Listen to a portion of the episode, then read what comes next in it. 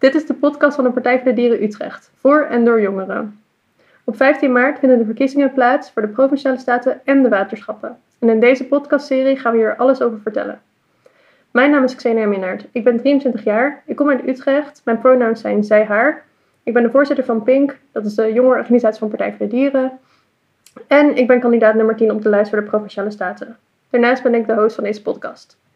In deze aflevering gaan we het hebben over de andere waterschappen. Want de HDSR, de Hoogheemraadschap Stichtse Rijnlanden, is niet het enige waterschap.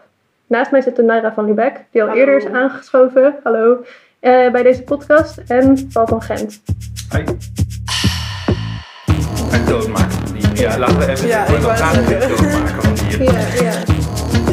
Ik ben uh, Black Panther heel vet en Captain America.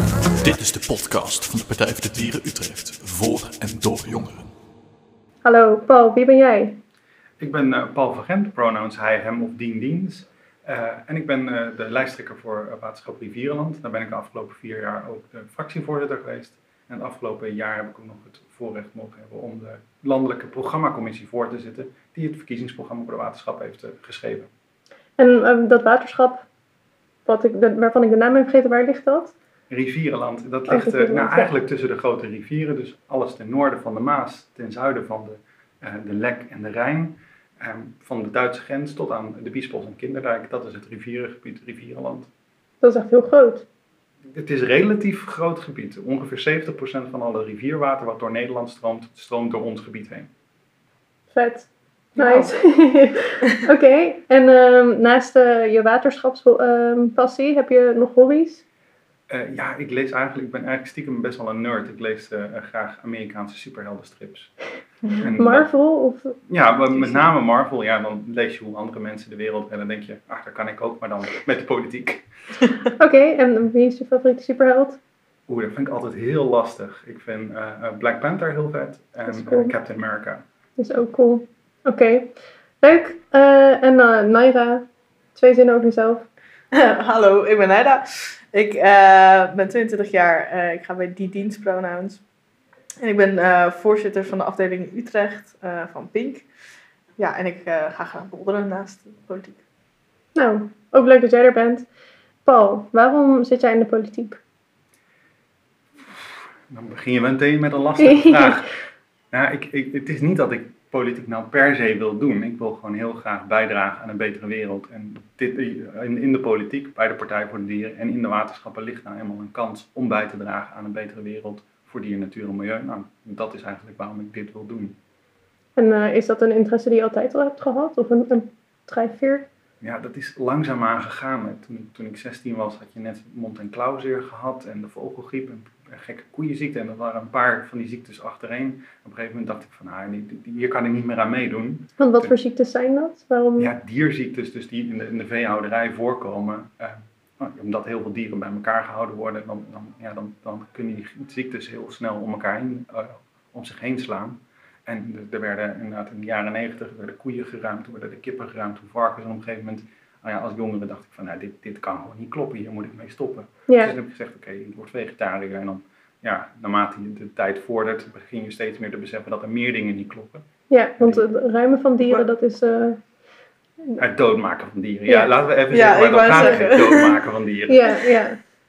Oké, okay, en, en dus als jongere hoorde je dat en toen dacht je al van, uh, dat kan niet, het moet anders. Ja, en toen was er nog geen Partij voor de Dieren. Dus de, de eerste keer dat ik mocht stemmen, dat was volgens mij uh, een week nadat er de Tweede Kamerverkiezingen waren, waar de Partij voor de Dieren nog net geen zetel heeft gehaald. Ah, dat baalde ja. ik enorm. Ja. Het heeft aan mij gelegen. Dat ja, jouw schuld inderdaad. Ja. ja. Anders waren nu al onze problemen opgelost. Ja, ik hoop het. nou, oké. Okay. Maar het is dan natuurlijk nog wel een tweede stap om jezelf ook verkiesbaar te stellen. Waarom ben je daarvoor gegaan? Naast het stemmen voor Partij voor de Dieren? Ja, ook dat is een heel geleidelijk proces gegaan. Ik, ik, was op de op in 2019, toen de vorige verkiezingen waren, was ik actief, of 2018 eigenlijk, was ik actief voor de Partij voor de Dieren bij de, de werkgroep. En de mensen uh, die op dat moment hadden gesolliciteerd voor die lijst, die kwamen erachter, ja, die lijst is veel te kort. Er heeft, eigenlijk niemand is opgestaan om te zeggen, ik wil daar wel. En we zouden onze zetel gaan verliezen. Toen hebben ze gezegd van, nou, dan gaan we nog een keer een rondje bellen met mensen en praten met mensen van, goh, is het toch niet wat voor jou? Nou, toen heb ik ook gezegd, ja, als niemand het doet, dan wil ik het wel doen. Ik weet niet hoe goed ik ben. Eh, het maakt me niet uit of je me op plek 1 tot en met uh, 20 zet. Maar ik wil wel dat er een lijst komt en dat, dat we daar onze stem, of de stem van de dieren kunnen vertegenwoordigen. Nou, en toevallig was ik degene die dan die plek 1 moest uh, bezetten. Dat had ik niet van tevoren verwacht, maar dat was wel heel leuk om te doen. Vond je het ook spannend? Ja, ja, in het begin is dat wel, wel spannend. Uh, uiteindelijk, als je, als je dit nou eenmaal een tijdje doet, dan, dan is eigenlijk daarna niks meer spannend. Is, het is het beste wat je kan doen voor je zelfvertrouwen om discussies met CDA en LTO te voeren in, uh, in debatten. Want als Ja. je dat helemaal kan, nou, dan Dan kan je alles. kan je alles, ja. Ja, ja, mooi. En want je zit dus ook al vier jaar nu in, de heb je in de waterschap gezeten? Ja. Dat? Ja. Wat heb je de afgelopen vier jaar gedaan en bereikt? Ik heb, ehm, ik heb me bezig gehouden met, met de helft van de onderwerpen. Met eh, waterketen, dat gaat over de rioolwaterzuiveringen. Nou, een, van de, een paar van voorbeelden van dingen die, we, die ik echt heb bereikt, was een plan om een eh, windmolen te bouwen bij Arnhem. Ja, Arnhem is natuurlijk ver, ver, vrij ver van Utrecht vandaan, maar dat valt wel onder het waterschap Rivierenland, waar, waar dus ook een stukje Utrecht onder zit. En in Arnhem wilden ze een, een windmolen bouwen van volgens mij 200 meter. Het was aan de rand van een natuurgebied voor vogels en een bos met veel vleermuizen. En er was ook nog een woonwijk in de buurt. Daar wilden ze voor 200.000 euro gaan onderzoeken of dat een geschikte locatie was. Nou, de, de wat meer rechtse partijen vonden dat geen goed idee, want die vonden het veel geld. En ik was als enige van de progressieve partijen die zei van ja, dit moet je niet doen, want dit- ik weet nu al dat die uitkomst gaat zijn dat het niet mag. Eh, nou, uiteindelijk is het dus niet doorgegaan, hebben ze daar geen geld aan eh, besteed. En wat blijkt, eh, een, paar, een paar maanden later heeft de provincie inderdaad gezegd van hier mogen geen windmolens gebouwd worden, want het is te dicht bij de Veluwe. Dus daar hebben we 200 twee ton zeg maar, eh, bespaard door niet ja, windmolens te bouwen waar we, op plekken die, waar we ze niet willen hebben. We hebben, ehm, nou, een van de, van de ideeën van, van het college was, die wilde meer gaan doen aan biodiversiteit. Nou, top, dat hebben we natuurlijk toegejuicht. Maar een van de ideeën die ze erbij hadden is, laten we dan bijenkasten overal gaan plaatsen voor commerciële honingbijen. En niet beseffen dat commerciële honingbijen juist een bedreiging zijn voor die 130 plus eh, inheemse bijensoorten in Nederland. Dus daar hebben wij ze uitgelegd van, ja, sorry mensen, maar dit, dit werkt toch even anders. Dit moet je juist niet doen. Dus die zijn er niet gekomen. Eh, en zo zijn er heel veel kleine dingetjes waar je in ziet van, nou, daar hebben we het in de goede richting gepusht. Dat is ook omdat ik dus bezig ga met rioolwaterzuivering. En daar zie je, ja, alle partijen willen duurzaam zijn. Alle partijen willen energie-neutraal en klimaatneutraal of zelfs positief. En iedereen wil circulair worden. De discussie is vooral welk tempo. En doordat wij er zitten, wordt het tempo gewoon net iets hoger dan wanneer ze het zelf zouden doen. Ja, en ook dat volledige plaatje wordt dan meegenomen, toch? Dus ik hoor dat er wel heel veel op zich goede ideeën zijn, ook van andere partijen, maar dat ze dan een beetje over bepaalde dingen heen kijken. Waar dan Partij voor de Dieren dus dan zegt van, hé, hey, maar jongens, eh, dit plaatje wordt daar, is daar ook bij. eh, Ja. En die staat daarmee in verbinding. Ehm, jij was ook voorzitter van eh, de programmacommissie voor het eh, verkiezingsprogramma van de waterschappen. Was dat veel werk? Dat was ongelooflijk veel werk. Ehm, Ja. ja, dat, eh, het, het is wel een hele mooie uitdaging om te doen. We hebben er een hele zomer aan, aan besteed. Oh Ik kan me geen leukere zomervakantie toewensen. Ehm, maar ja, je gaat wel echt overal de diepte op. En, en wel, ik had twee fantastische collega's. Cynthia Palland, de fractievoorzitter en lijsttrekker in Brabantse Delta. En Bart Simon, de fractievoorzitter en lijsttrekker in Delftland. Ook allebei heel veel ervaring. En Duitsland is in Zuid-Holland. Zuid-Holland en Brabantse Delta, nou ja, dat is ja. Brabant. Ja. Ehm, ja, en dat, dat, dat is heel leuk. We hadden vorige keer een programma, denk ik, van negen pagina's. Daar stond de basis van wat we, wat we willen, stond daar heel goed in. Maar we hadden die, in die vier jaar wel gemerkt, dat er komen steeds meer dingen op het waterschap af. Die waterschappen worden steeds belangrijker. En we moesten dus ook eigenlijk heel veel dingen gaan aanvullen. Heel veel dingen waar we vier jaar lang zeg maar, naar het Tweede Kamerverkiezingsprogramma moesten kijken om inspiratie uit te halen van hoe moeten we met deze onderwerpen omgaan. Die hebben we nu in het verkiezingsprogramma voor de waterschappen kunnen schrijven. Om nog meer richting te geven. Wat willen we nou? En ook kiezers die eh, nou, echt die programma's gaan lezen. En die zijn er gelukkig wel. Om die ook echt te laten te zien wat wij nou precies willen. Ik heb ook gehoord dat er een eh, hoofdstuk over inclusiviteit in het verkiezingsprogramma zit. Waar gaat dat over? Ehm, eigenlijk over twee dingen. Enerzijds ehm, over inclusief werkgeverschap. We- we- Waterschappen zijn vrij grote or- organisaties. We hebben eh, nou, bij ons 800 mensen in dienst. En bij andere waterschappen zal het niet meer of minder zijn. En nou, daar gaat het over, eh, en dat, eh, over hoe, hoe, welk personeel heb je in dienst en hoe ga je met dat personeel om. Het zijn, ehm, waterschappen zijn van oudsher moet ik voorzichtig uitdrukken, vrij masculine organisaties. Um, en kun je die, uh, wat moeten veranderen aan die cultuur om een, uh, om een organisatie te zijn waar alle personeelsleden zich prettig bij voelen.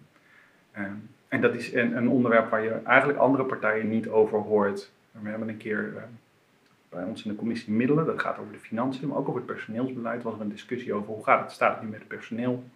Nou ja, een, bepaalde rechtse partijen vragen dan, maken zich dan vooral zorgen, nemen we niet te veel mensen aan en kost dat niet te veel geld? En ik zat achteraan en het rondje voor mij was, was de wat meer socialistische partijen, die van, nee, ik heb geen vragen. Ik van, ja, dan ga ik toch ook maar eens vragen, maar hoe zit het dan met, wie nemen we eigenlijk aan? Mensen met een afzet tot de arbeidsmarkt, kunnen die bij ons ook in dienst komen en hebben die ook kansen om zich te ontwikkelen? Mensen met een beperking, mensen met een migratieachtergrond, dat soort dingen, daar moet je uh, aan denken. Maar anderzijds ook richting de burgers. We doen heel veel aan participatie, we doen heel veel subsidietrajecten bijvoorbeeld.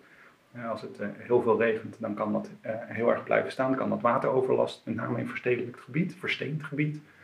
Daar hebben we allerlei subsidies voor. Maar wat we in de praktijk zien, is dat die subsidies vooral in de, de wijken terechtkomen. Waar mensen het toch al wat breder hebben. En die kopen dan een, een dure regenton en die laten ons de helft be betalen.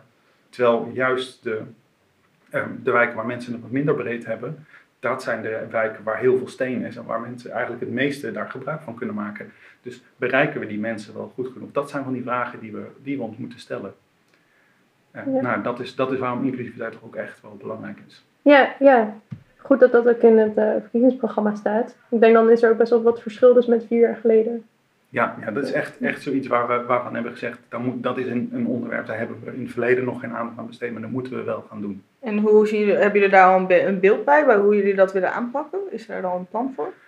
Uh, nou ja, de, het plan is natuurlijk het verkiezingsprogramma. Ja, en, uh, kunnen we het niet over uitleggen? Ja, um, uh, en dat, dat, gaat denk ik ook aan alle, alle individuele fracties die straks mm -hmm. gekozen worden zijn om te bepalen wat, wat zijn de kansen op dat moment mm -hmm. bij hun. Um, nou, als er een subsidiebeleid bijvoorbeeld langskomt, dan kun je gaan vragen stellen van en, hoe communiceren we dit subsidiebeleid en naar wie gaan we, gaan we die, die boodschap uitdragen.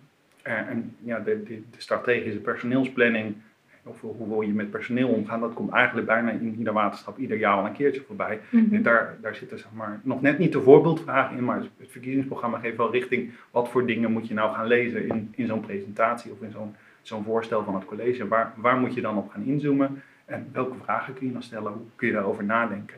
Uh, en eigenlijk, hoe kun je ervoor zorgen dat de ambtenaren en de directie en het college van zo'n waterschap op diezelfde manier erover gaan nadenken? En uh, zitten er dan veel verschillen tussen de verkiezingsprogramma's in de, van de waterschappen van, van de Partij voor de Dieren? Nou, we hebben in de basis één verkiezingsprogramma. Dat is door het, het landelijke partijcongres vastgesteld. Zo gaat het ook bij provincie en bij gemeentes. En daarna hebben alle lokale lijsten gekeken van oké, wat kunnen, moeten we daaraan aanpassen? Een van de dingen die, die een groot verschil is, is bijvoorbeeld de wegentaak. Van de 21 waterschappen in Nederland zijn er maar zeven die wegen in beheer hebben. Dat is een, ja, een historische polderwegen gaat het dan. Maar er zijn ook heel veel waterschappen die geen wegen hebben. Nou, die paragraaf die kunnen ze schrappen. Uh, maar het gaat ook bijvoorbeeld over de ondergrond. Uh, in het westen, maar ook in Friesland heb je veenweidegebieden. Dat zijn uh, gebieden waar eigenlijk dode plantenmassa aan de ondergrond ligt. En zolang daar die onder een laagje water staat, is er helemaal niks aan de hand. Maar als dat te droog wordt, dan komt er heel veel CO2-gas bij, uh, vrij. Dat is heel slecht voor het klimaat en die bodem die zakt daar. Nou, dat is een hele specifieke problematiek, een hele grote problematiek, maar die komt wel alleen voor als je dat soort ondergrond hebt. Terwijl in het oosten van het land heb je meer ondergrond met zand en daar komt droogte uh, heel veel voor. Er komt natuurlijk het hele land voor, maar name op die hoge zandgronden, ja, daar, daar gaat dat water heel snel weg. En dus de, gevolgen van verdroging zijn daar veel groter dan misschien in de rest van het land. Dus dat zijn dan bijvoorbeeld dingen waar je moet denken waar we echt een verschil maken.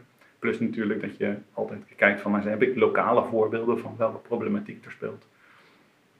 En wat is dan een, een extra belangrijk punt in jouw waterschap? Um, burgerparticipatie is bij ons een paar keer flink misgegaan. Bij het recente het, het vernieuwen van de Waaldijk tussen Bemmel en Gorkum, 80 kilometer aan dijk, echt een lang stuk. En dat, dat is verbouwd en er is een wat, wat, ook de wegen zijn daar opnieuw aangelegd. En dat is door onze collega's van VVD omschreven als een racebaan. Uh, nou ja, als VVD het al een racebaan omschrijft, dan kun je je voorstellen dat burgers die in de buurt van die dijk wonen echt totaal niet gelukkig mee zijn. En het waterschap heeft altijd op de borst getromd van ah, dit wordt een, een, eh, een weg waar fietsers de hoofdgebruik zijn en auto's de gast. En in het uiteindelijke ontwerp nou, blijkt dat dat helemaal dus niet te kloppen. En eh, ja, daar voelen mensen zich echt wel een beetje bedrogen door het waterschap. En dat is echt iets waar we, waar we als waterschap Vierenland met name aan moeten werken. De manier waarop we tegenover burgers staan. Ja, dat past denk ik ook wel bij de Partij voor de Dieren. We zijn meestal, eh, houden ons bezig met dieren, omdat die heel kwetsbaar zijn. Maar tegenover een heel groot waterschap zijn die individuele burgers ook heel kwetsbaar. Dus daarom vinden we het ook belangrijk om daar eh, een stem aan te geven. En te zorgen dat die, die mensen eh, ja, ook gehoord worden en ook eh, meer kansen krijgen om ja, op hun directe leefomgeving daar wat te zeggen over te hebben tegenover zo'n waterschap. Ja, en dat zorgt dan natuurlijk ook voor dat mensen sneller gaan stemmen of mee willen doen, denk ik, als ze, als ze het gevoel hebben dat ze, dat ze mee kunnen praten. Ja, dat is wel de, wel de hoop inderdaad. Op het moment dat, eh, dat mensen mee kunnen praten en mee kunnen denken. En dat wil niet zeggen dat we ze altijd gelijk geven, maar ze moeten in ieder geval het idee hebben dat, dat er serieus naar ze geluisterd wordt. En dat is afgelopen paar jaar bij ons niet het geval geweest. Ja, nou wel mooi dat, eh, dat je daarop kan reflecteren. Of ik weet niet of het aan jou lag, maar Nee, nee, nee, eh, Oké, nou ja, in ieder geval mooi dan dat jij de aankomende vier jaar daarmee mee bezig kan. Ehm, doen we eigenlijk overal mee in, in de waterschappen? Nee, er zijn 21 waterschappen en 16 daarvan eh, gaan we meedoen. Dat betekent dus dat er nog een paar zijn waar, waar het nog niet is gelukt. Maar ik heb goede hoop dat dat eh, over vier jaar wel gaat lukken. Precies, ja. Ja, mooi. En welke, waar doen we niet mee? Qua provincie een beetje idee? Ehm, in het, eh, met name in het noordoosten, dus in Groningen, Overijssel, Drenthe, een klein stukje Gelderland. Dat is een gebied waar we nog niet, nog niet voldoende mensen, goede mensen hadden om lijsten te maken. Ja, ja. Nou, dus als iemand eh, dit hoort, doe het. Als de waterschappen in het nieuws zijn, wordt er vaak vanuit de Unie van Waterschappen iets verteld. Wa- Wat is de Unie van Waterschappen?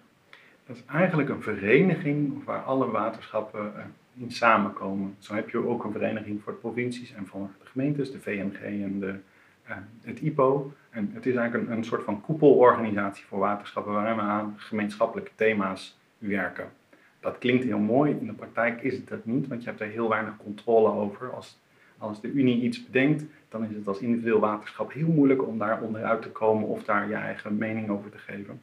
Dat zag je bijvoorbeeld bij eh, het belastingstelsel. We, moeten eigenlijk, we willen allemaal naar een nieuw belastingstelsel toe voor die waterschappen. Er zijn een aantal dingen die echt verkeerd gaan. Bijvoorbeeld het meten van de waterkwaliteit. Daar moesten we tot voor kort hele schadelijke chemicaliën voor gebruiken. Dat moest van de wet. Dat is gelukkig iets wat aangepast wordt. Maar er zijn wel meer dingen die eigenlijk aan dat systeem aangepast moeten worden. Want iedereen merkt, het wringt. In heel veel waterschappen lopen ze tegen dingen aan. Ja, we hebben eigenlijk niet genoeg, zoals dat heet, bestuurlijke knoppen om eh, maatwerk te geven. Ehm, en dan gaan alle waterschappen gaan daarover onderhandelen. En dat doen ze dan in die Unie van Waterschappen middels de collegeleden van ieder waterschap die verantwoordelijk zijn voor de financiën. Nou, het zal jullie niet verbazen dat dat over het algemeen bepaalde partijen zijn die heel graag een, een heemraad of een dagelijks bestuurslid leveren die over financiën gaan. Dus je hebt straks een voorstel wat zogenaamd ja, door alle waterschappen wordt gesteund, maar in de praktijk zijn het toch vooral de mensen van bepaalde rechtse partijen die dat steunen. En eh, het is maar de vraag of zo'n voorstel wat via de Unie naar de Tweede Kamer komt, dan überhaupt voor de, de, de steun van de meerderheid van de Tweede Kamer of laat staan de Eerste Kamer gaat hebben. Ja, Ja. Dus eh, eigenlijk is dat niet zo'n gedragen iets. eh, omdat Nee, het, ja. in de praktijk, het is heel leuk bedacht als, om, om het inderdaad gedragen vanuit alle Unie van Waterschappen een soort eh, samen te brengen. Maar dat is het dus eigenlijk niet in de praktijk, eh, Nee, als ik het goed begrijp. nee, het wordt heel vaak ook gebruikt als, als zeg maar, een middel om niet te veel in discussie te hoeven. Hmm. Ja, dit is nou eenmaal een Unieafspraak, dan hoeven wij het er als waterschapsbestuur dus maar niet meer over te hebben. Nou, daar zijn we het niet altijd mee eens, zoals je kan voorstellen. Nee. En je hebt het over eh, allemaal verschillende waterschappen. En ook in de provincie Utrecht zitten verschillende waterschappen. Welke, welke waterschappen hebben we allemaal in Utrecht? Het meeste van Utrecht valt onder Hoogheemraadschap de Stichtse Rijnlanden. Ja, alleen in het zuiden heb je uh, Vijf Herenlanden, de gemeente. Die valt onder mijn waterschap Rivierenland. In het oosten heb je een stukje dat onder Vallei en Veluwe valt. Daar zit onder andere uh, Amersfoort in. En in het noordwesten, rondom het Gooi, heb je Amstel, Gooi en Vecht. Waar Amsterdam onder zit. En daar, die pakt ook nog een stukje van de provincie Utrecht mee. En HDSR, de Stichtse Rijnlanden, die heeft ook nog een heel klein stukje Zuid-Holland in hun, uh, in hun gebied. Want dat ligt ongeveer ergens bij Nieuwkoop. Dus die, eh, de waterschappen houden zich niet aan de provinciegrenzen. Nee, de, de indeling van die waterschappen is echt puur op basis van de stroomgebieden van de grote rivieren. Het is eigenlijk een hele natuurlijke manier van het land indelen. Ja, ja. Oké. En ehm, dit is natuurlijk een podcast voor jongeren. Dus eh, zou je iets kunnen vertellen over waarom de waterschappen belangrijk zijn voor jongeren?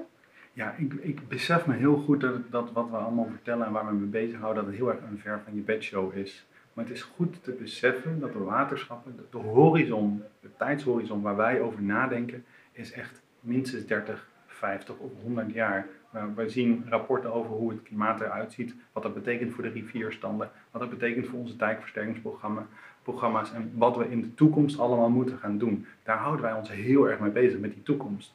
Ehm, ja, en als je ziet over welke termijn wij beslissingen moeten nemen en als je dan ziet ehm, wie er in ons bestuur zitten, ja, een groot deel van de bestuurders, ik mag ze allemaal heel graag, zijn hele fijne collega's, maar die gaan dat allemaal niet meer meemaken. Ehm, en jongeren, jongeren gaan met, met uitstek, alles waar wij over beslissen, gaan ze allemaal meemaken. Daarom is het juist zo belangrijk dat jongeren ook mee eh, stemmen en mee bepalen welke kant we op moeten met z'n allen. Ja, maar dan moeten ze natuurlijk het gevoel geven dat het ook om hun gaat. Daarin is het niet alleen misschien een taak voor de jongeren, maar ook een taak voor de waterschappen om, om jongeren meer te betrekken en het, het aantrekkelijker voor ze te maken. Ja, ja, in de communicatie kunnen we daar heel veel, eh, heel veel in winnen.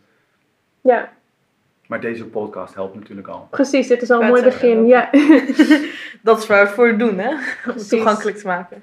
inderdaad. Dan hopen we dat over vier jaar de, de waterschappen vol zitten met jongeren. Voor vier jaar en twee maanden na de volgende. Oké. Nou, dankjewel voor dit gesprek, Paul. Dankjewel voor je uitleg over eh, de waterschappen. Eh, en de volgende keer is alweer de laatste aflevering. Dan gaan we in gesprek met Sebastiaan van Pruisen, kandidaat voor de Eerste Kamer en Provinciale Staten. Over wat onze Eerste Kamerfractie doet en wat de link is met de Provinciale Staten daarin. En als laatste wil ik nog zeggen, bedankt luisteraar voor het luisteren. Stem 15 maart Partij voor de Dieren, want je kunt nu nog kiezen. Deze podcast is een co-productie van Frank Juriendam, Naira van Lubeck en Xenia Minnaert. Zonder de mensen voor en achter de schermen had deze podcast niet kunnen bestaan. De podcast is opgenomen in het stadhuis in Utrecht. Aan de podcast kunnen geen rechten worden ontleend. Provincie, daar is echt iets te kiezen. Wat is het geworden? Ja, Partij voor de Dieren. Nou, kijk eens aan. Je kan nu nog kiezen. En ben voorts van mening dat er een einde moet komen aan de bio-industrie.